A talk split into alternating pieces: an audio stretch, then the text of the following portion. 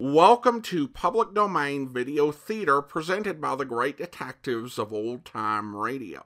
From Boise, Idaho, this is your host, Adam Graham. Today we're presenting our first episode of Dangerous Assignment. This is Season 1, Episode 1. Originally released in the fall of 1951, based on a radio script from August the 13th, 1949. Here now is The Alien Smuggler Story.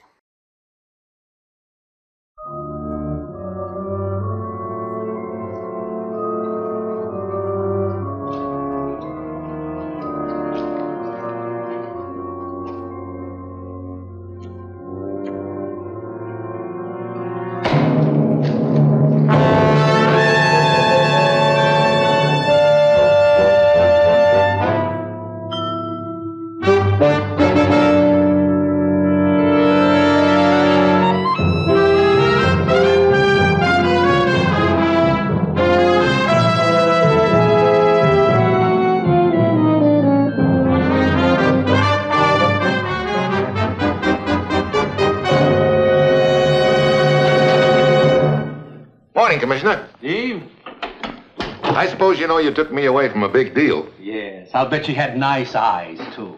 Baby Blue. It's about Alan Prescott, Steve. We think he's in trouble. Oh? As you know, he'd been assigned to investigate a political refugee racket, an illegal entry scheme to smuggle aliens into this country. The trail took him to Spain, and from there to a little town named Mazimbra in Portugal. That's the last we heard from him, two days ago. Must have gotten pretty warm. Yes. It also means that he's bucking a pretty rough outfit. Steve, Allen is one of our best agents. He's also one of your best friends.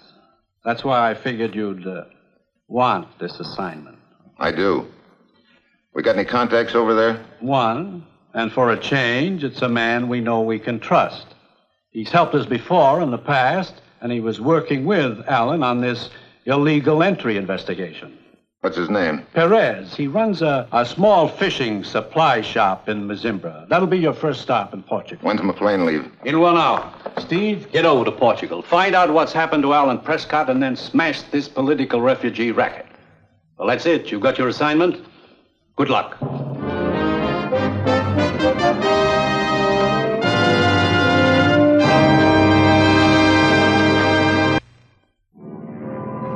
Yeah, I've got my assignment. Just a simple matter of flying to Portugal, finding another agent named Alan Prescott who's holed up somewhere in a little fishing village called Mazimbra, and then smashing an innocent little alien smuggling racket. A real cinch.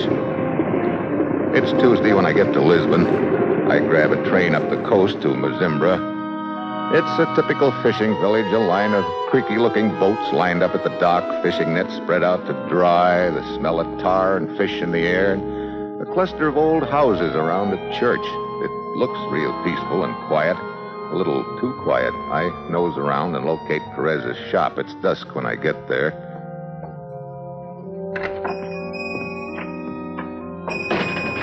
Anybody home?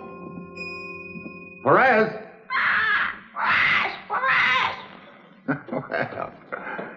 well, okay, Polly. You call him too. Come on. You're choking me! Huh? You're choking me! Polly, you got a persecution complex. Do not move, senor. Turn around. Slow. Perez? Who, who are you? Steve Mitchell, United States. Gracias. I will be all right. What happened? Alan Prescott was hiding here. Two men come for him. He lived by the back window. They tried to make me tell them where he had gone. When I heard you come in just now, I thought they had come back. Yeah, your parrot thought the same thing, too, I guess. I've been helping Prescott on the smuggling ring. We were expecting you. You know where he is now? No. But he cannot be far from here. But where's the police station? Just down the street, a short distance. You go to seek their help? Looks like I've got to seek somebody's help. You better get a doctor to fix up those cuts. I'll see you later. See.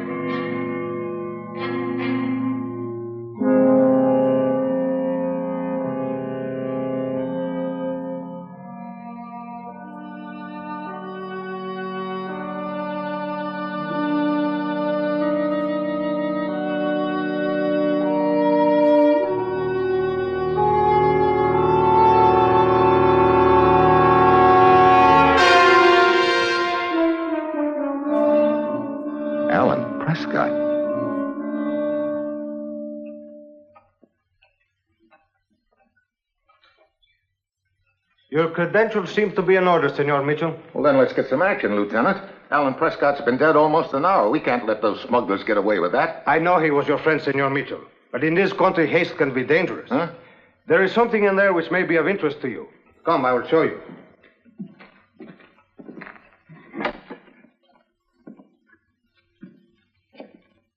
Who are they? They were found floating under one of the wharves, their hands and feet tied. Some of the paying customers of the alien smuggling racket? Quite possible. Perhaps the situation suddenly became too uncomfortable for the smugglers. So they decided to dump their cargo. See? Who found them? Our police launch. We patrol the entire bay every day at sunset. Any identification? No, their pockets had been emptied. But we were able to identify one of them by his fingerprints. Police record, huh? See, Luis Naranja from this village. And, senor, he has a girlfriend, Maria Delgada. Might be a good idea to pay a call on this Maria Delgada. I was just going to suggest it, Senor Mitchell. She lives but a short distance from here. Let's go.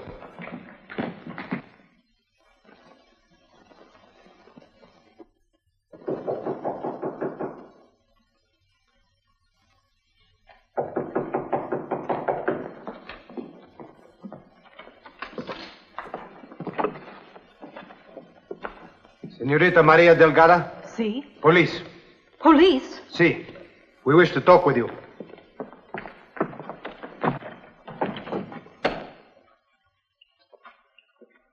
Senorita, we bring bad news of a friend. Luis? See, this morning they found his body floating in the bay. He was murdered.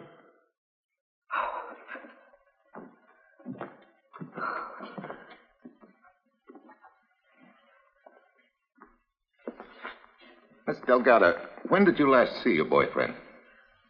Two or three days ago. Had you noticed him talking to any strangers lately? Strangers? He talked to no strangers. Hmm. When you last saw him, did he tell you where he was going? He told me nothing. Senorita, I think you are withholding information. No, that is not true. I tell you everything I know. I must remind you that Luis Naranja had a criminal record. That was a long time ago. Perhaps he intended to commit a crime when he left here. That is a lie. Perhaps that is why he did not tell you where he was going. Lies, lies. He was not going to commit a crime. He was going to the United States to live with my uncle, and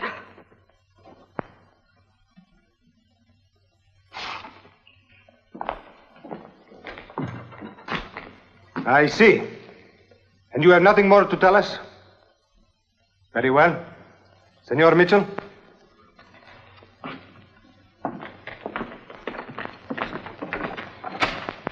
We will question you further if necessary, senorita. Lieutenant, she sure clammed up all of a sudden. But not before she told us what we wanted to know. Yeah. It's a cinch that some of the arrangements for these illegal entries are made back in the States. Sure wish we knew the name of that uncle she spilled about. It is Emilio Delgada. How do you know? While you were talking to Maria in there, I noticed an envelope on the table. In the upper left hand corner, there was a name Emilio Delgada. Was there an address? Senor Mitchell, in the United States, is there a place called Bronx? That's an address, all right. Come on. Let's find a telegraph office. I want to send a report back to the commissioner.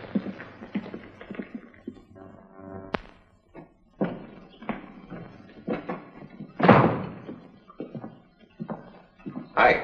You still here? Ah, Senor Mitchell. You're right. I'm worried about Perez. So far, he's the only one that can give us any kind of a lead on this outfit we're after. I checked his shop late last night and he wasn't there. I just checked again and he still hasn't shown up. But, Senor Mitchell, he has shown up. Oh, good. No, it is not good, Senor. Huh? In there. Perez? See. A fisherman found him floating in the bay. Well, so far I'm getting nowhere fast on this deal. First, I find Alan Prescott's body dangling from a bell rope. Then, five bodies turn up with hands and feet tied, apparently cash customers in the illegal entry racket. And now, Vieira tells me that Perez, my only contact, has just been fished out of the bay dead. Well, at this point, a little idea starts pecking away at my brain. It's pretty wild, but when you're down to your last two bucks, you might as well plunk it on a long shot. I put through a transatlantic call to the commissioner. Were you able to locate that Emilio Delgado in the Bronx, Commissioner? Yes. Good. Did he put the finger on the stateside branch of the racket? Uh, the contact is a waiter in a small restaurant in New York City. Delgado gave him $3,000 to smuggle his niece's boyfriend into the United States. You didn't pick him up yet, did you? Uh, the waiter? No, if we do, the outfit in Portugal will slip away from us. That's the point. Look, did Delgado tell you how to contact this waiter and what password to use? Yes. Good. Send one of our agents up from New York. Have him contact this waiter and arrange transportation for a relative over here to Portugal. Relative? Who? Me. What? Now, Steve. Look, I'm going to use the name Nick Grado, G R A D O, Grado. For the record, I'm going to pose as a racketeer who was deported over here last year. Now, wait a minute, Steve. Think of the danger. I am thinking, Commissioner, of Alan Prescott. Now, look, I'm going to Lisbon. I'm going to register at the Hotel Lagos as Nick Grado, so you can get the ball rolling any time. So long, Commissioner. Steve. Wait. Uh, Steve. Grados.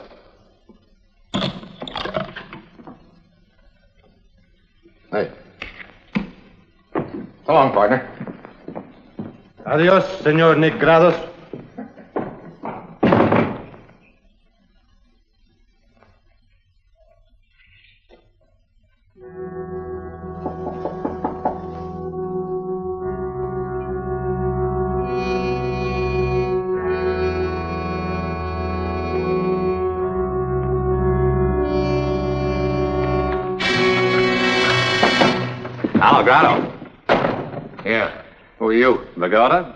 Take a little trip, huh? What kind of a trip? Your brother in America arranged it. Oh. You got your things packed? I don't have to pack nothing. Just lace my shoe. Don't carry identification. What? Get your papers later. You got your money and valuables? Yeah. Bueno, the car's outside. Where are we going? To the cliffs overlooking the sea near Mazimbra. Cliff? Okay. Lead the way. Uh-uh. You first.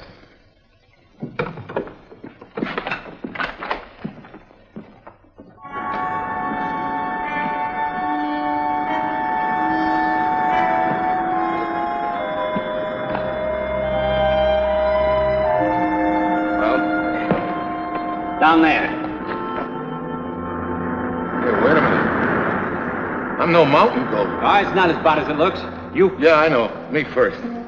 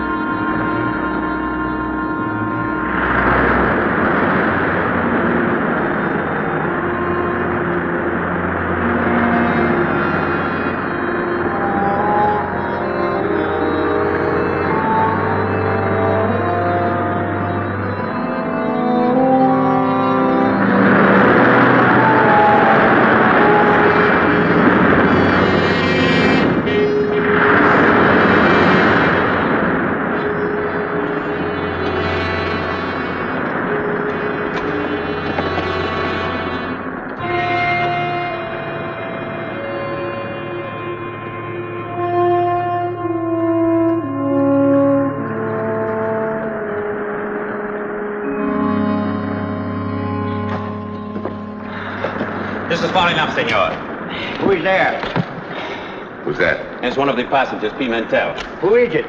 Spagota, old man. This is Nicolado Pimentel. Senor? Where's the other passenger? Here I am. You have a match, Senor Grado?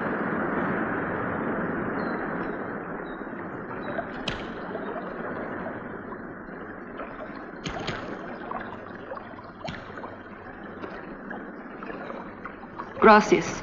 All of you stay here. I'm going back up to hide the car. Bagoda, how much longer do we wait? Well, Senor Steve Mitchell, Maria Delgadas, the grief-stricken girlfriend. what are you doing here? Funny, I was just about to ask you the same thing. I want to find out who killed Luis. Oh, you sure that's it? Why else would I be here? I don't know yet. Does Bagoda know who you are? Of course not. And I'm quite sure he doesn't know who you are. No. He won't, unless you tell him. Then it appears we must make a little bargain between us. Yeah. Looks like each of us has a loaded gun on the other's back. And just remember, I can pull the trigger just as fast as you can. I don't doubt it. Senor Mitchell, Quiet, and forget that name. Wait. Wait. All we do is wait Did Bagoda say how long we're to stay here? until the boss comes to the boat, he said. Sometime tomorrow. Did he say who the boss was? No. you do not look so good. Why don't you sit down here and rest? I, I am grateful for your kindness, senorita. I am sick and an old man. But everything will be all right when we get to America. Everything. That means a lot to you, huh? It is what I'm living for, senor. How far back does this cave go? Bagoda told us not to leave this ledge. He said the channel winds back and ends against a wall of rock. And the front entrance is the only one, huh? That's what he said.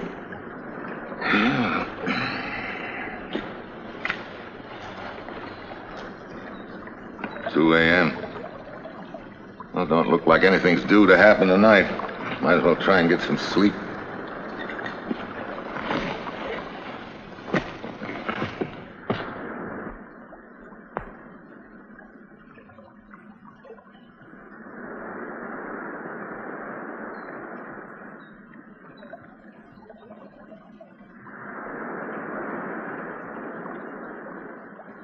Get up. Get up. All of you. Andale. On your feet.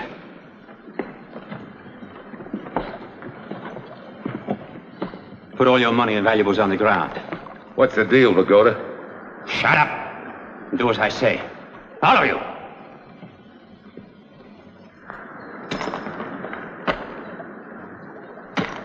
So. And as for you, Senor Mitchell, Well, looks like you pulled the trigger first, Maria. No, I did not tell him. I swear Oh, it. sure, sure. the boss wants to talk to you, Mitchell. The boss? When did he get here? A few minutes ago by boat, Mitchell. Perez! I've surprised you, no? The police told me you were dead. The real Perez is dead, Mitchell. The real Perez? Wait a minute. You mean the night that you talked to me in his shop? I had just killed Perez before you came in. You took me for Perez. I played along with you. After you left, I threw his body into the bay. Looks like I've been real smart about this. You were most helpful in accepting Miss Perez. Gracias. Nice racket you've got. You line up a lot of passengers and take their dough and then kill them. Instead of a ticket to the United States, they get a ticket to the morgue. Nicely put, Mitchell. Nicely put. You mean we will not be taken to America? what do you think, old man? Come, Bagoda. Pick him up. For now, the three of you will remain here. And Mitchell, I would not advise an attempt to escape. There is only one entrance to this cave, and Bagoda and I will be guarding that. Come, Bagoda.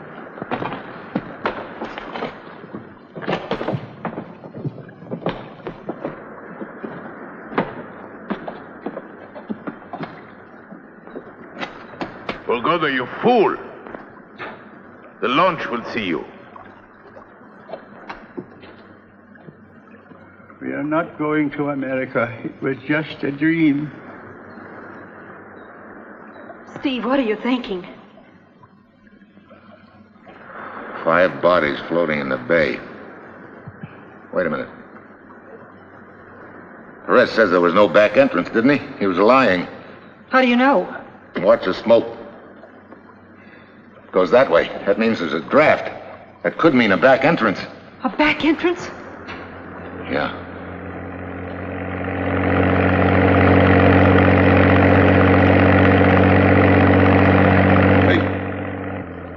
Police launch. We're gonna do something. We gotta do it in a hurry, or we're dead pigeons. No, senor.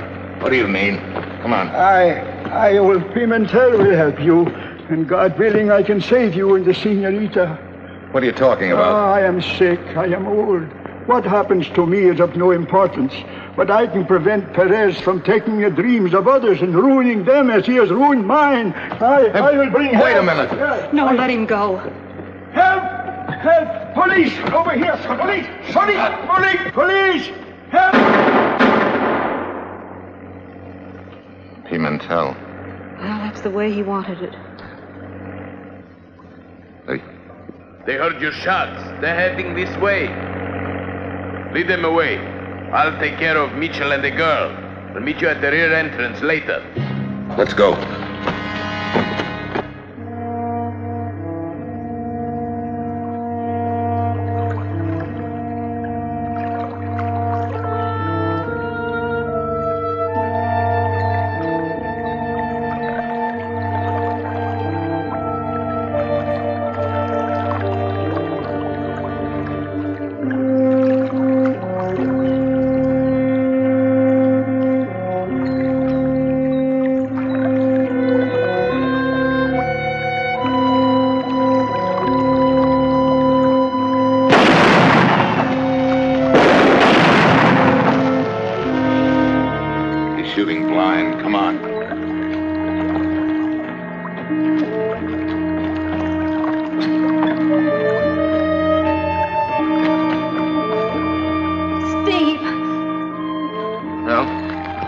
Here's where we get our feet wet.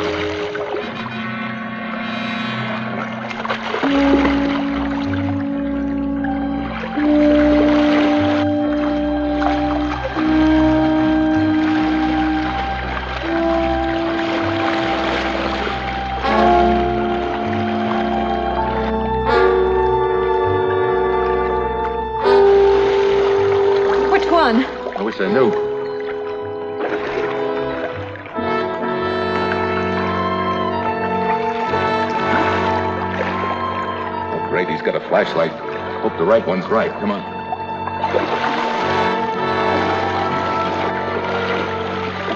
Oh, great. Steve! Oh, fine. Looks like the end of the line.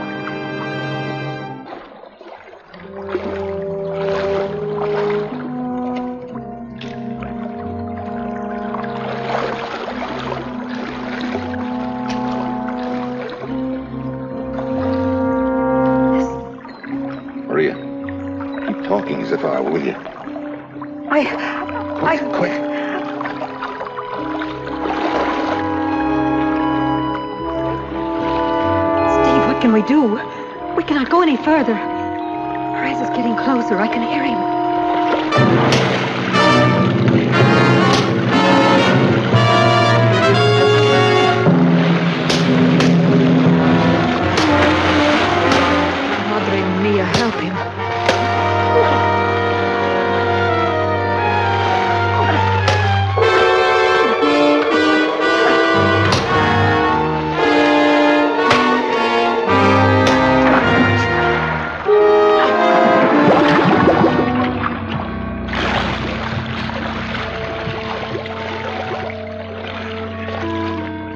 It's all right, Maria.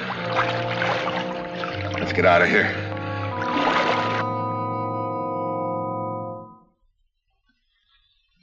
Well, that's about it, Commissioner. Perez is dead, and the police launch picked up Bagoda, his hired hand.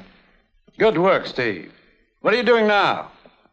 Oh, just relaxing for a change. Are you alone? Why, Commissioner? Yeah, it sounds like you're all alone. Oh, that's just a little chick that took a shine to me. I can imagine. you don't understand. Oh, don't I? Here, I'll let her speak for herself. Go ahead, Polly. Steve! So long, Commissioner.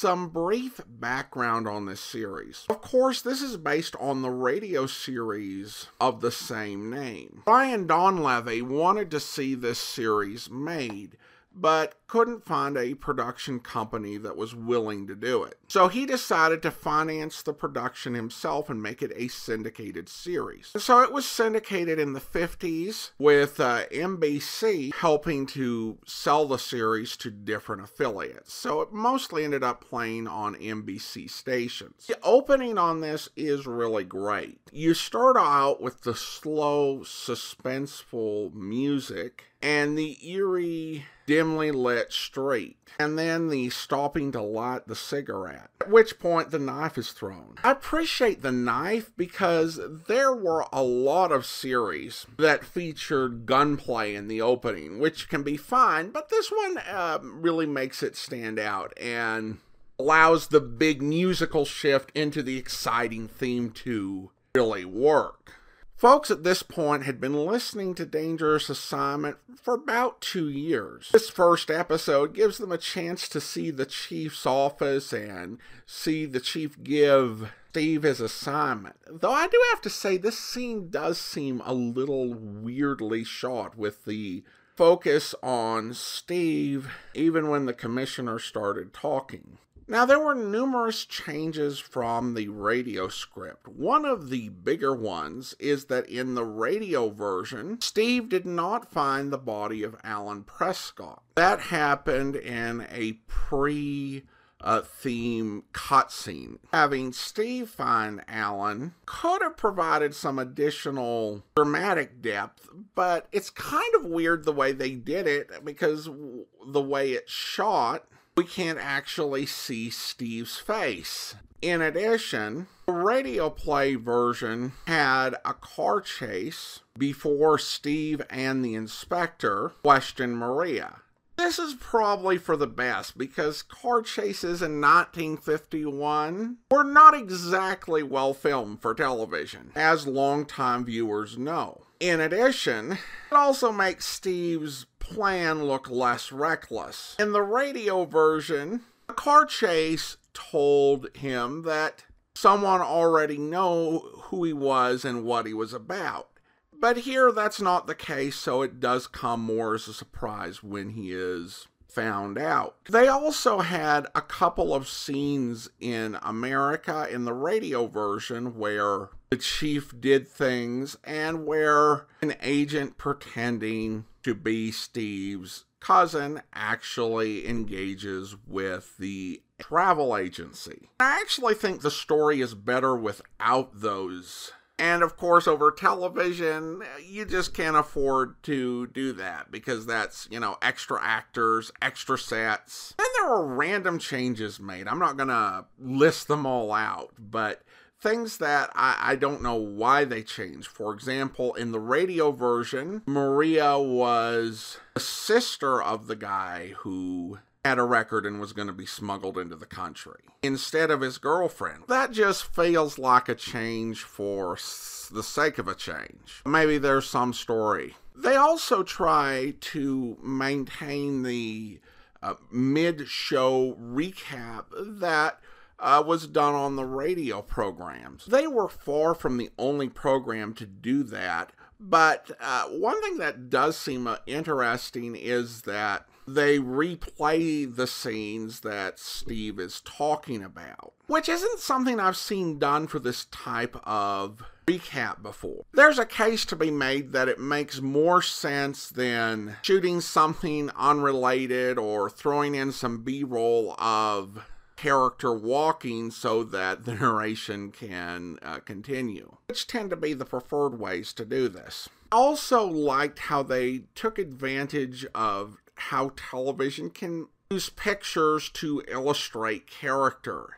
Uh, in that scene where Steve gives his coat to the elderly man in the cave, it's a nice gesture that tells you who Steve is. It's also the sort of thing where if you, you know, called attention to it in an audio drama, you would be overplaying it. Now, of course, one element that does carry over from the radio uh, script that annoys me is the character of Perez is not actually Perez. He was pretending to be Perez. They never actually give him uh, a true name, which seems to be a bit of a writing slip. And one I would have hoped would have been corrected two years after the radio script aired. I did also find myself wondering whether the character's voice was dubbed. It looked odd when he spoke, with the voice sounding a lot like Paul Frees. The person who played the role physically,